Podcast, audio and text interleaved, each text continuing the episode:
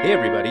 You're listening to Don't Be Afraid of Your Dreams, the podcast where we talk about the movies we love and the monsters we all face. I'm your host, David Anderson, and today is October 16th, 2020. A Course in Fearacles, Day 16.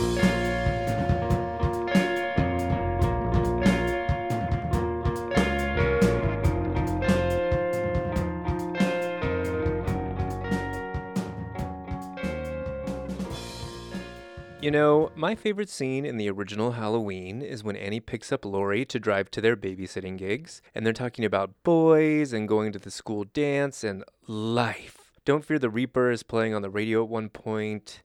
Night is falling. Something about it just makes me feel all warm and fuzzy. Let's, oh, let's just play a clip.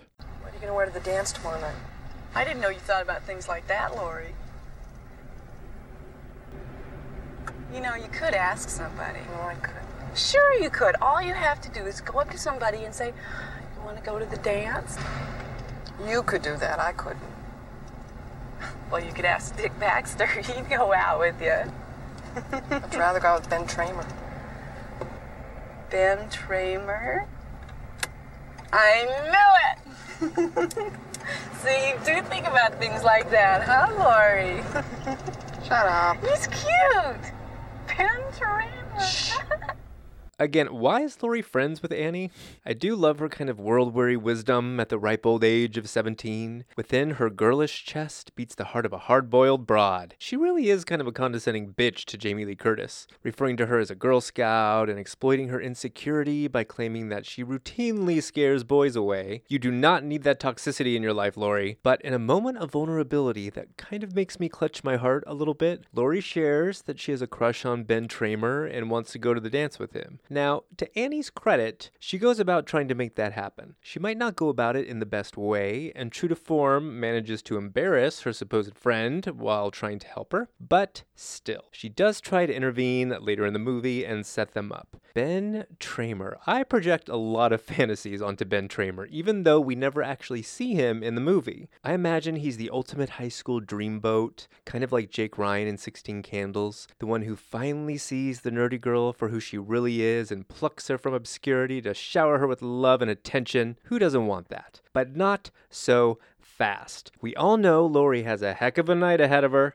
While we don't meet Ben Tramer in the original Halloween, I absolutely love that the thread of their ill fated romance is picked up in Halloween 2. It's kind of a casually tossed in moment that I love for its subtlety. We see a teenager in a mask who's mistaken for Michael Myers, and during a botched attempt to apprehend him, he's tragically but hilariously hit by a police cruiser, pinned against a van, and engulfed in flames. We later learn that the kid in the mask was none other than Bennett Ben Tramer, Laurie's date for the dance the next night. No, no, just when we thought Laurie's night couldn't get any worse. Not only is she being relentlessly pursued by a psychopath, but her probably future husband is caught up in the chaos and killed as a result. So, what's the lesson here? I'll tell you what it is. Halloween and boys do not mix, or Halloween and love do not mix. Take it from one who knows. Many are the years when I have attempted to balance both Halloween and dating. And as a woman of the 90s, I always convince myself that I can have it all. But it's like walking a tightrope that's been greased with pumpkin butter a dangerous yet deliciously tempting stunt to try to navigate. Whether they can admit it or not, I've had several gentlemen callers who exhibit jealousy around the fact that Halloween is competing with them for my attention. They do not like it. And you know what? Men come and go, but Halloween is forever. You're not going to win. And in fact, it's probably going to end tragically.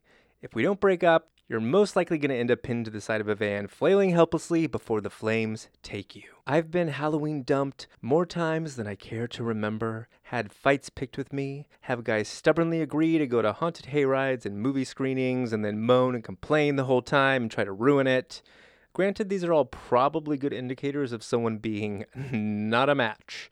But if Halloween is important to you and you love it and look forward to it all year, don't let any mans take that away from you. You know what? Love can wait until November, and if they're willing to take a seat, we can talk about it then. Halloween is your boy for now, but especially if you're single right now and maybe you don't want to be, don't worry. Halloween is the best time to be single. You can do all the stuff you love, watch all the horror movies you want without having to compromise or deal with some basic bitch who's gonna wanna go dressed up as Mario and Luigi. Isn't that cute? No.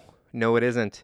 If we're to talk couples costume, I want to go as famine and pestilence. Go ghoul or go home, I say. So, for all you singles out there, enjoy your season. Ben Tramer can and will wait. He's out there. And if you're in a relationship, that's great too. But for now, maybe relegate them to mistress or manstress status. Halloween will never let you down, so put a ring on it. Talk to you tomorrow. Bye. This show is an Unreliable Narrator production. For more information, visit unreliablenarrator.org.